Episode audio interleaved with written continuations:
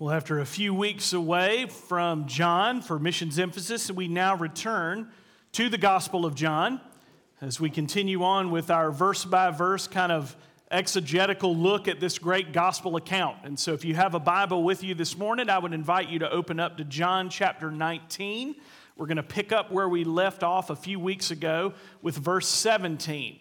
And so while you're turning there, remember if you have no idea where John is, that's okay. It's in the New Testament, so kind of the, the second half of your Bible. You keep flipping, you'll see Matthew, Mark, Luke, and then John is where we'll be. Chapter 19, so look, to the, look for the big number 19 and then look for the small number 17. That's the verse that we're going to start in this morning. So please feel free to have that open with you as we're going to reference it as we go through. And remember, the Old Testament says, Somebody's coming. Somebody's coming. Matthew, Mark, Luke, and John, the gospel accounts say someone's here right now. The whole rest of the New Testament says someone's coming again. Who is that someone? Our Lord and Savior, Jesus Christ. So, again, would invite you to open up to John 19. Remember, if you have to use the table of contents, it's not a sin to use it. Would love for you to have that open there in front of you. And as you're turning there, I don't know if you know, but 10 years ago, this marks the decade mark, a series of four movies came out based on a series of dystopian novels by Suzanne Collins, in which the United States has been replaced by the nation of Pan Panem. And that, that series is called The Hunger Games. 10 years old from when that first movie came out, that made me feel old when I, I was like, oh, didn't that just come out like two years? No, a decade ago. And uh, the, the plot line of the story is really interesting. As, as punishment for a past rebellion against the capital city, there was a period called the Dark Days in which that was referred to. Ever since that time, one boy and one girl from each of the 12 districts between the ages of 12 and 18 are selected by lottery to compete in an annual pageant called the Hunger Games. And the plot follows the rise of the protagonist, Katniss Everdeen, a girl plucked from seeming obscurity in the poorest district who volunteers to take the place of her sister when her sister is chosen by that lottery to compete in the Hunger Games. And, and the Hunger Games is basically a fight to the death with only one out of 24 remaining. And so, the purpose of those Hunger Games by the capital city is to remind the districts of the capital's power and its lack of remorse or forgiveness for that failed rebellion. So there was this rebellion, and the capital says, We will bring all the weight and force of our strength upon these districts to punish them for what they had done. And as the plot unfolds, Katniss becomes known as the Mockingjay. She becomes a symbol of that rebellion against the authoritarian rule of President Snow in the capital city. And even as the capital city throws its full military power into trying to crush that rebellion and to execute Katniss, you hear multiple people say throughout the movie, we have to protect the Mockingjay at all costs. We can't let her die. She is the face of the rebellion. And you see this plot line over and over again, where you have this one who rises up, who's kind of the face of the rebellion. And they try to keep that person alive at all costs because the, the rebellion kind of hinges on them. And as I was studying this passage this week, again, this is familiar ground for a lot of us, but as I was studying this passage this week, I, I thought about how radically different Jesus' ministry was from this very standard plot line. Instead of being protected at all costs, Jesus' entire earthly ministry was designed in the eternal covenant of redemption between the Father and the Son to lead to one moment his very public, very brutal execution and death. It's very fitting that this passage falls on Palm Sunday because as Jesus rode into Jerusalem unprotected by an army, mounted on a donkey, he knew full well he was riding into certain death. Luke chapter 9, verse 51 tells us kind of about this pivot. It says, When the days drew near for him to be taken up, he, speaking of Jesus, set his face to go to Jerusalem. Set his face, was single minded in the approach towards Jerusalem, towards the cross. Now, as we've mentioned before, no one doubts the historicity of this man named Jesus who lived in the ancient Near East, who was a religious teacher and was killed on a Roman cross.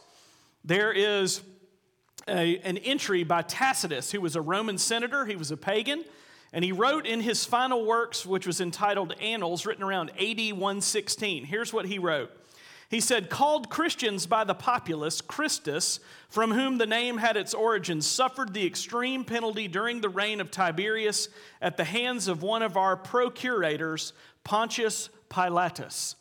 So again, there's no debate over whether this guy named Jesus, who was a real guy, actually got and walked around and died on a cross. The historical debate has always centered around Jesus' claim to be the divine Son of God. That's where the rubber hits the road.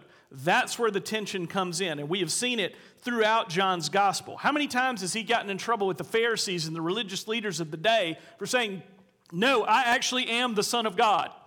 And he was called a blasphemer, and they sought to kill him. This claim drew the ire of an entire religious establishment, the Pharisees and the entire temple establishment in Jerusalem. And they became so obsessed with killing the public face of their opposition.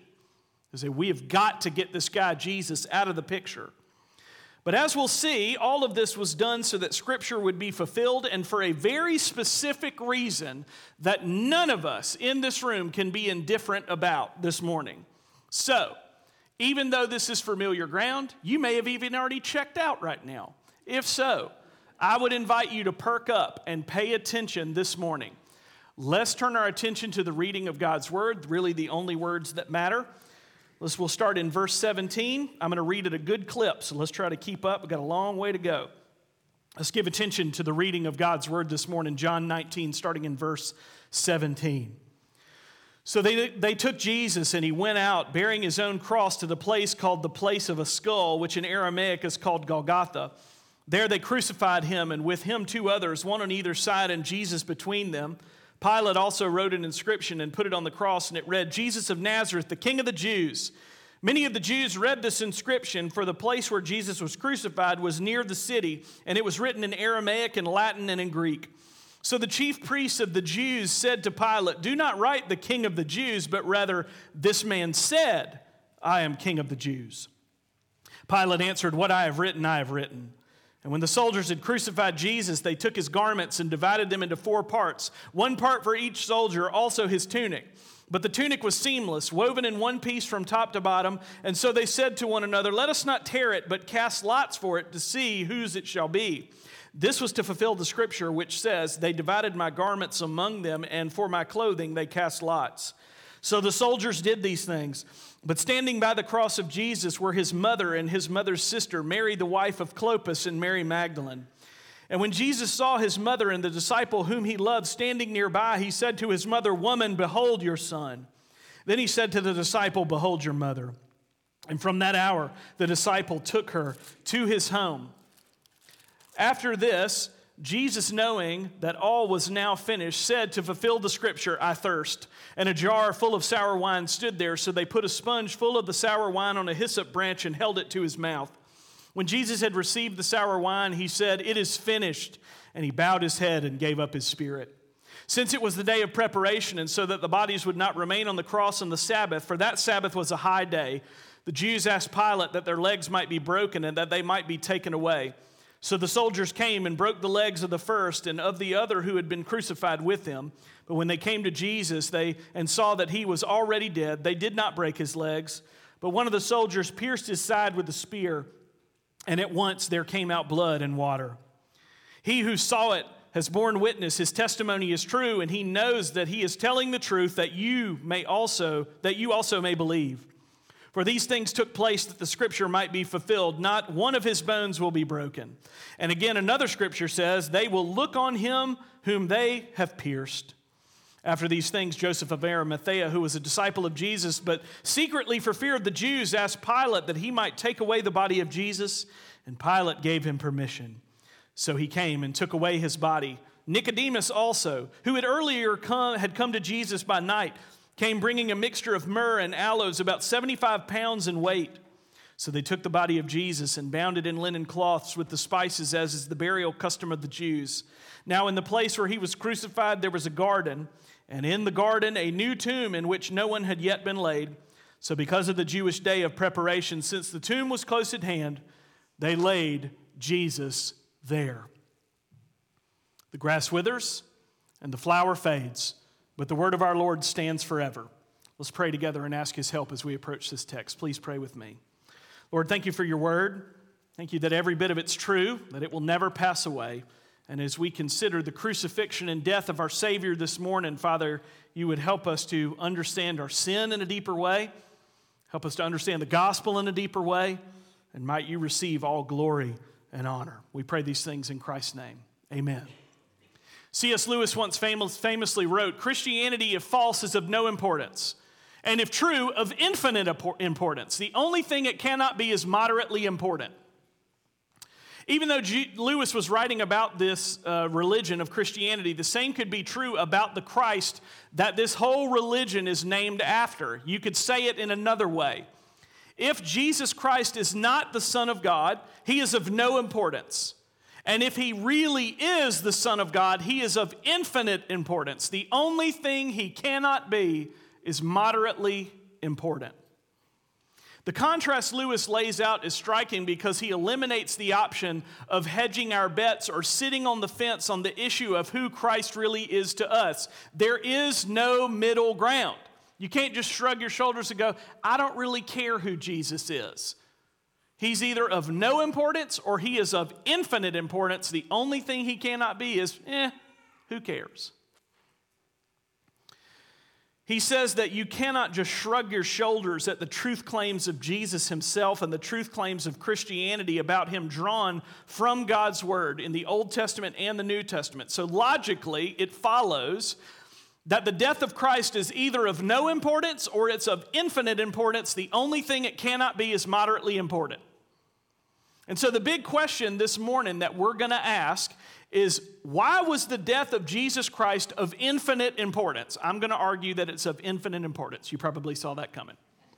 So, we're going to ask that question Why is the death of Jesus actually of infinite importance and why should we care?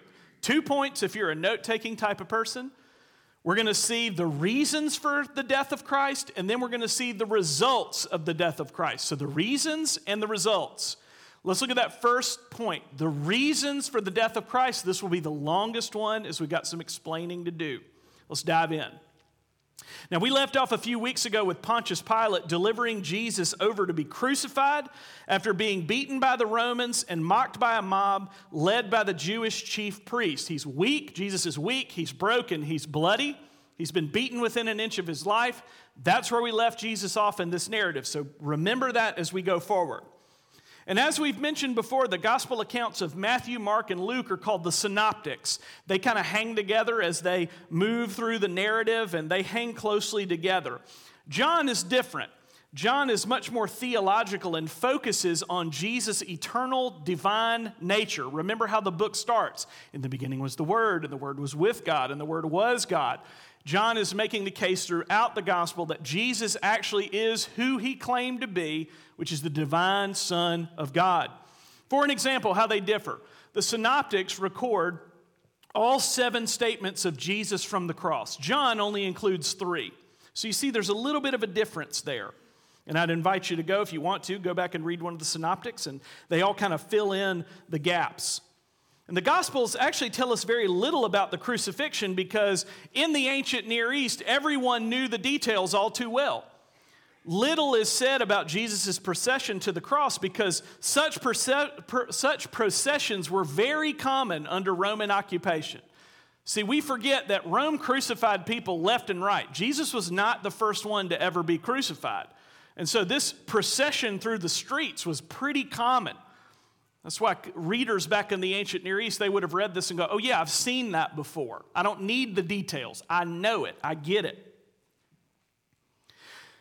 We forget also, too, that ancient Rome was very skilled at executing subversives.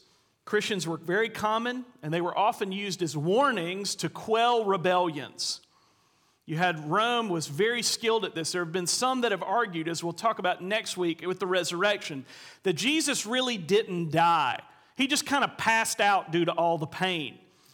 That is so silly when you think about Rome and what they did day in and day out. These soldiers were trained killers. They knew exactly what a dead body looked like. People around them, people in the town, knew what dead bodies looked like. And so, what happened is Jesus actually really died a real death in real space and time at the hands of other people in real space and time in history. Nobody doubts that. But look at verse 17 and 18. Many scholars think that Jesus was forced to carry the horizontal beam of the cross. The vertical beam was fixed in the ground for reuse. Remember, crucifixions are normal. And so, Jesus was was made to carry this horizontal beam. I mean, imagine like carrying a railroad tie. Heavy, bulky, his back is all torn up, and you're carrying this scratchy, heavy thing that you're having to drag through the streets, and everybody's mocking you, and everybody sees it. Put yourself in that picture and dwell upon it. The vertical beam was, many scholars think, was permanently fixed in the ground for reuse, and so it looked like a tree trunk when not in use. Jesus was forced to take this long road as a warning to others. It's been called the Via Dolorosa. And here's what Iain Duguid said As for their destination, John notes that the place in Greek was called the place of a skull. The Latin word for the Greek term rendered skull, cranion, is calvaria our English word Calvary is a transliteration of that Latin word. And as we think about what's going on here with the crucifixion, we talked about this uh, in Sunday school a little bit this morning. Don't miss the significance of Jesus being killed outside the camp as a sin offering. We see that in Leviticus 16 in the Day of Atonement and the work of the high priest. There was this lamb, these bulls that were taken, the scapegoat, the sins of the people transferred, and that goat sent out. John and the synoptics also tell us that Jesus was crucified between two others. In Isaiah 53, verse 12, Isaiah 53, that passage that we referenced earlier, the suffering servant says that he was numbered among the transgressors. You are seeing Old Testament prophecy fulfilled in all full living color. You think about those two people that Jesus was crucified between, and the contrast among them is really shocking if you go back and read the synoptics. One used his dying breaths to mock Christ, the other used his dying breaths to confess Christ as Lord. Again, you see that no middle ground. Even there at the cross, Jesus hanging between two thieves.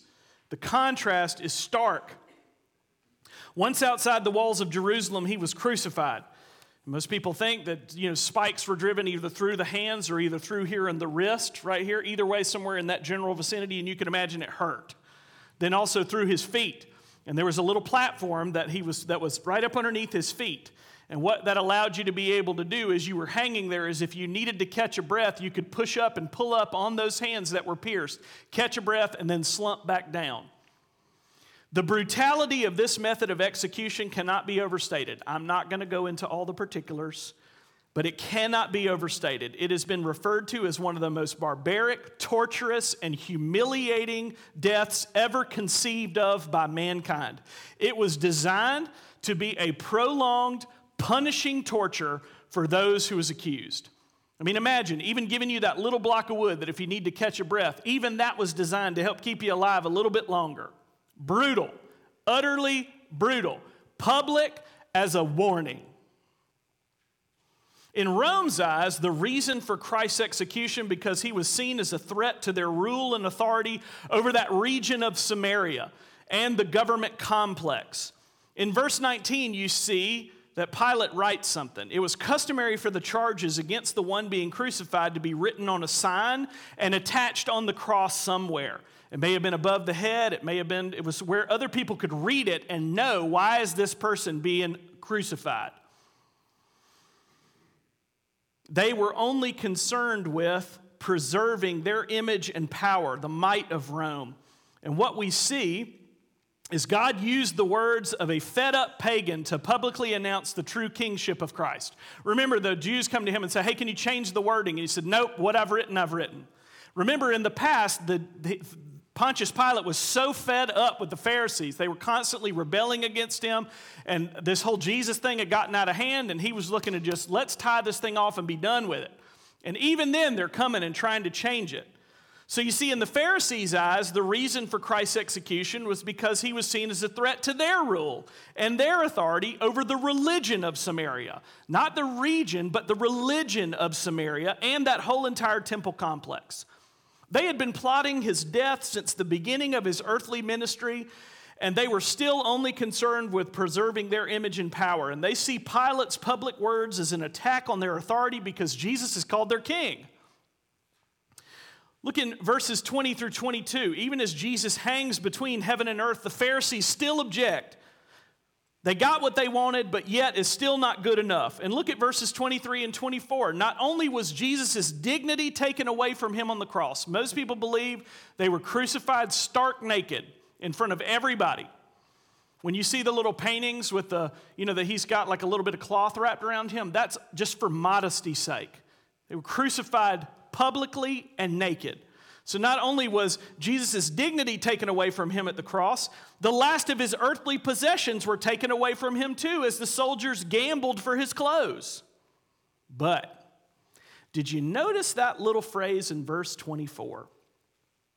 That's where the light comes on. It says, This was to fulfill the scripture. Used three times in this section, verse 24, 28, and verse 36 because we think we've talked about what is the reasons for Christ's execution in Rome's eyes and the Pharisees' eyes, but in the eyes of God the Father.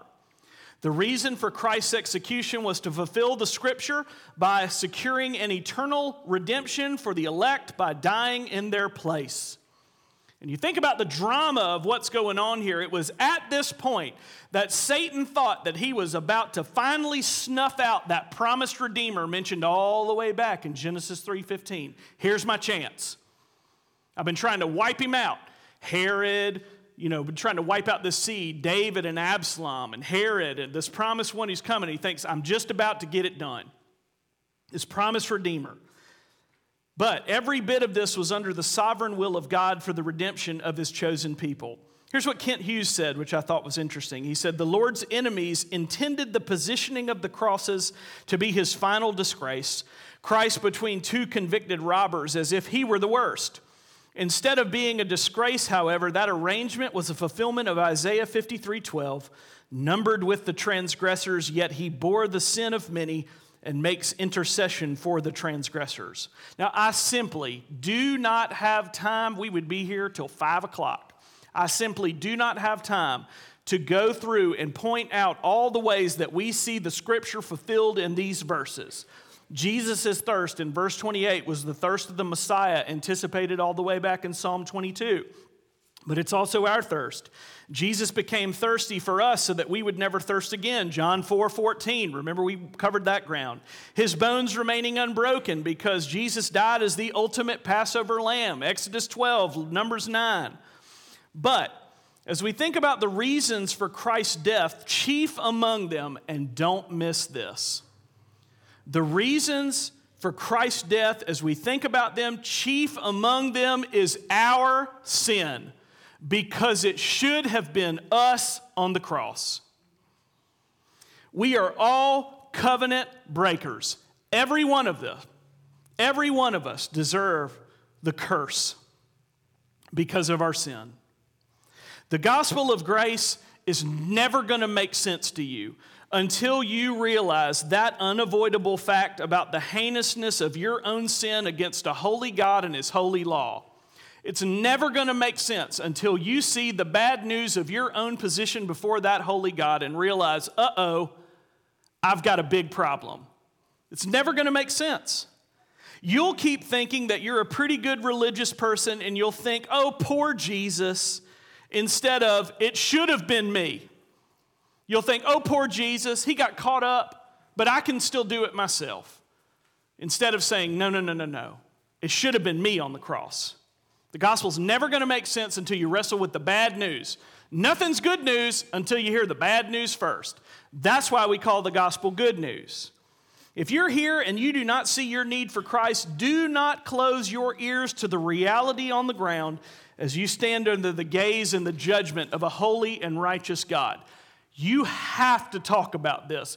You have to understand this if Jesus is going to make any difference or why you should care at all.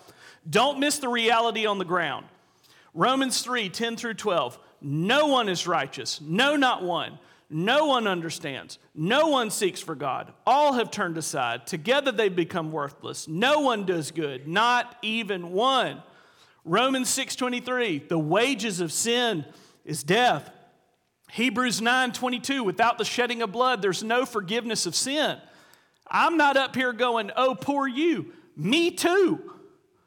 Me too. I'm just as much of a sinner as you are. I need Christ too. Don't miss the reality on the ground. God's holy. Sin is an offense against his holy nature. He will punish it. And you think, well, I'm not really feeling it. Doesn't matter what you feel. Doesn't matter if you don't believe it. I don't care if you don't believe it. It still makes it true.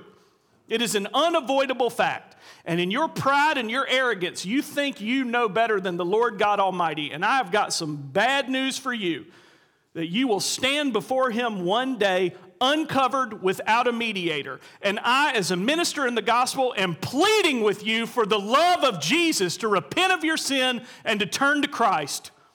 Please look at the reality of the ground. Who do you think you're messing with? It's easy to smirk your way through it. God is holy. He is a just judge. He will not be trifled with. That's the bad news. I promise I got some good news coming, but that's the bad news. You got to feel the weight of it. There's no middle ground. There's no fence to sit on. You are either under the wrath of God or you are under the blood of Christ. God will not be mocked, and despite your foolish arrogance and pride, you will stand justly condemned for all eternity. That's forever and ever and ever. You will stand condemned for all eternity under the wrath of a, justful God, of a just God, and you will deserve every bit of it. Justice and righteousness are always linked together in the scripture. It points to the goodness of God. Think about this a judge who never punishes evil is not a good judge, is he?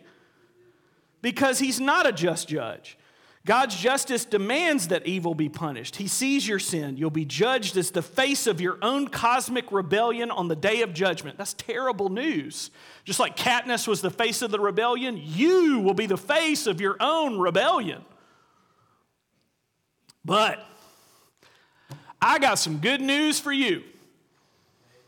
Jesus is the face of your rescue because God has made a way for a bunch of covenant breaking, sinful people like you and I to be saved and declared righteous in His sight. And it's through Jesus. It's the best news ever. 2 Corinthians 5:21 for our sake he made him to be sin who knew no sin that in him we might become the righteousness of God. Galatians 3:13 Christ redeemed us from the curse of the law by becoming a curse for us for it is written cursed is everyone who's hanged on a tree. You see it was our sin that nailed him to the cross. And as Christ died the death that we did deserve, he secured our pardon that we didn't deserve, and all of it is by grace. You see, we could not save ourselves, so Jesus came to do it for us because he loves us. Think about the transaction that's happening here. Let's just take a mental break. Think about in the midst of the cross, the midst of Jesus' bloody body nailed to a cross on public display, and the agony that's there. And think about, even in the midst of that, he still takes care of his mama, doesn't he? You see the compassion and the love of Christ in verses 26 and 27 as Jesus fulfills his duty as an earthly son by seeing that his mother would be cared for after his death. And what does he give her? He gives her a substitute. Behold your son. Another substitution was also occurring as Christ hung on the cross, a spiritual one. We talked about this this morning in Sunday school. Substitutionary atonement is not just a fancy theological term, it's the very heart of the gospel and it's the very center of your salvation. Because the biggest injustice that was ever committed when the perfect Son of God was nailed to the cross was the place where the true justice of God, his wrath justly poured out for sin, and the deep mercy of God, the blood of another spilled for you.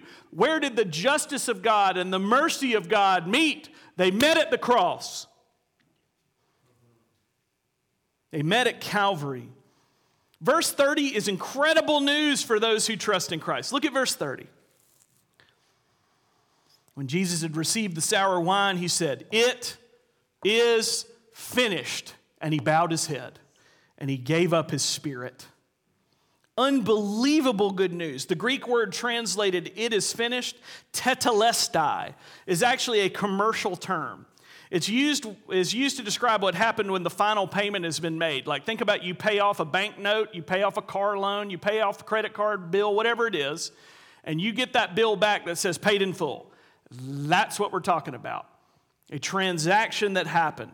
Christ's substitutionary work was accomplished, the purchase price of redemption had been paid, and the wrath of God had been put away because it had been fully poured out on Christ, his Son, and he was treated like a covenant breaker and a covenant and a sinner in our place. And now, because of Christ, our sin debt has been paid and God's wrath has been put away. Let that sink in. Because of Christ, the wrath of God has been put away as you're in Him and you trust Him by faith. And so the question then is this Do you trust Christ by faith as your mediator today? Do you trust Him as your mediator today? Or are you still clinging tightly to the raft of your own moral and religious record, trying to do it all on your own? Are you able to confess it is Christ and Christ alone, and He's all I got? I need a mediator. He's my mediator. Or are you still trying to do it yourself? You will either experience the holy, loving presence of God without a, with a mediator, which is heaven, or you will experience the holy, wrathful presence of God without a mediator, which is hell. That's the reality on the ground. There's no middle ground. Christ's atoning death is either of zero importance or of infinite importance which brings us to our second very short point. I promise the results of Christ's death. The reasons for Christ's death your sin, my sin. The results of Christ's death. Remember, Roman soldiers were trained killers, and Jesus wasn't the first person they had crucified. Verse 34 they knew Jesus was already dead, but they pierced his side with a spear just to make sure. And John ensures us of this reality in verse 35 and reminds us yet again the scripture was being fulfilled as Zechariah 12:10 was fulfilled in his sight, as verse 37 tells us. Look at verse 38. One of Jesus' disciples, Joseph of Arimathea, he's mentioned only in connection with this event. That's, that's all we know about him. He takes the dead body of Jesus down from the cross. And do you notice who also accompanied him? Who also shows up in the picture? There's old Nicodemus again. Nicodemus shows up. He had probably secretly become a follower of Christ and now publicly identified with him as he brought an unbelievably expensive amount of spices to prepare Jesus' body for burial. It was customary for them to cover it with sweet smelling stuff to cover the stench of a decomposing body. That's why they did that. And in, in verses 41 and 42, there was a pressing need to bury Jesus because the high Sabbath of the Passover was the next day. And leaving a body on the cross would ceremonially defile the land, and no work to, was to be done on the Sabbath, especially this one. Providentially, there was a new unused tomb nearby, and the synoptics tell us that that same Joseph of Arimathea owned that tomb, showing that he was a wealthy man. What they do is they lay their Savior in the tomb, they roll the stone across the entrance, and the earthly ministry of Jesus, theologically called his humiliation, comes to an end quietly. But as Andrew Peterson wrote in his great song that we're going to sing the Monday after Easter, six days shall you labor, the seventh is the Lord's. In six he made the earth and all the heavens, but he rested on the seventh. God rested he said that it was finished, and on the seventh day he blessed it, and God rested. Why? Because it is finished. So, why should you care that a man named Jesus died? Because when he said it is finished, that's exactly what he meant. It is finished. This work of redemption is done, it has been accomplished. John Owen, in his great book, The Death of Christ, I'm almost done, hang with me. Here's what he said. We, according to the Scriptures, plainly believe that Christ hath by his righteousness merited for us grace and glory, that we are blessed with all spiritual blessings in, through, and for him, that he is made unto us righteousness and sanctification and redemption, that he hath procured for us, and that God for his sake bestowed on us every grace in this life that make us differ from others, and all that glory we hope for in that which is to come he procured for us remission of all of our sins and actual reconciliation with God, faith, and obedience. Basically, what that means is Jesus did it all. He did every bit of it. Every stinking bit of it for you, and for you, and for y'all, and for me. Christ has done it, He's finished it. Romans 5, 8 to 10, but God shows his love for us in this, that while we were still sinners, Christ died for us. Since therefore we have now been justified by his blood, much more shall we be saved by him from the wrath of God. For if while we were enemies we were reconciled to God by the death of his Son, much more now that we are reconciled, shall we be saved by his life. Romans 6, 5 to 6. For if we've been united with him in a death like his, we shall certainly be united with him in a resurrection like his. Spoiler alert, that's where we're going next week. We know that our old self was crucified with him in order that the body of sin might be brought to nothing so that we would no longer be enslaved to sin. And Colossians 1:20 reminds us of this wonderful promise that we rest in today that Christ made peace by the blood of his cross. So again, what is it for you today? The death of Christ.